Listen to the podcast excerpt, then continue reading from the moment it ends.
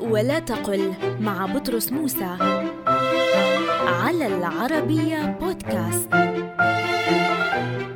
قل أكد الأمر ولا تقل أكد على الأمر لأن فعل أكد من الأفعال المتعدية والأفعال المتعدية هي الأفعال التي تتجاوز الفاعل إلى المفعول به أي أن معناه لا يتم إلا بذكر المفعول به.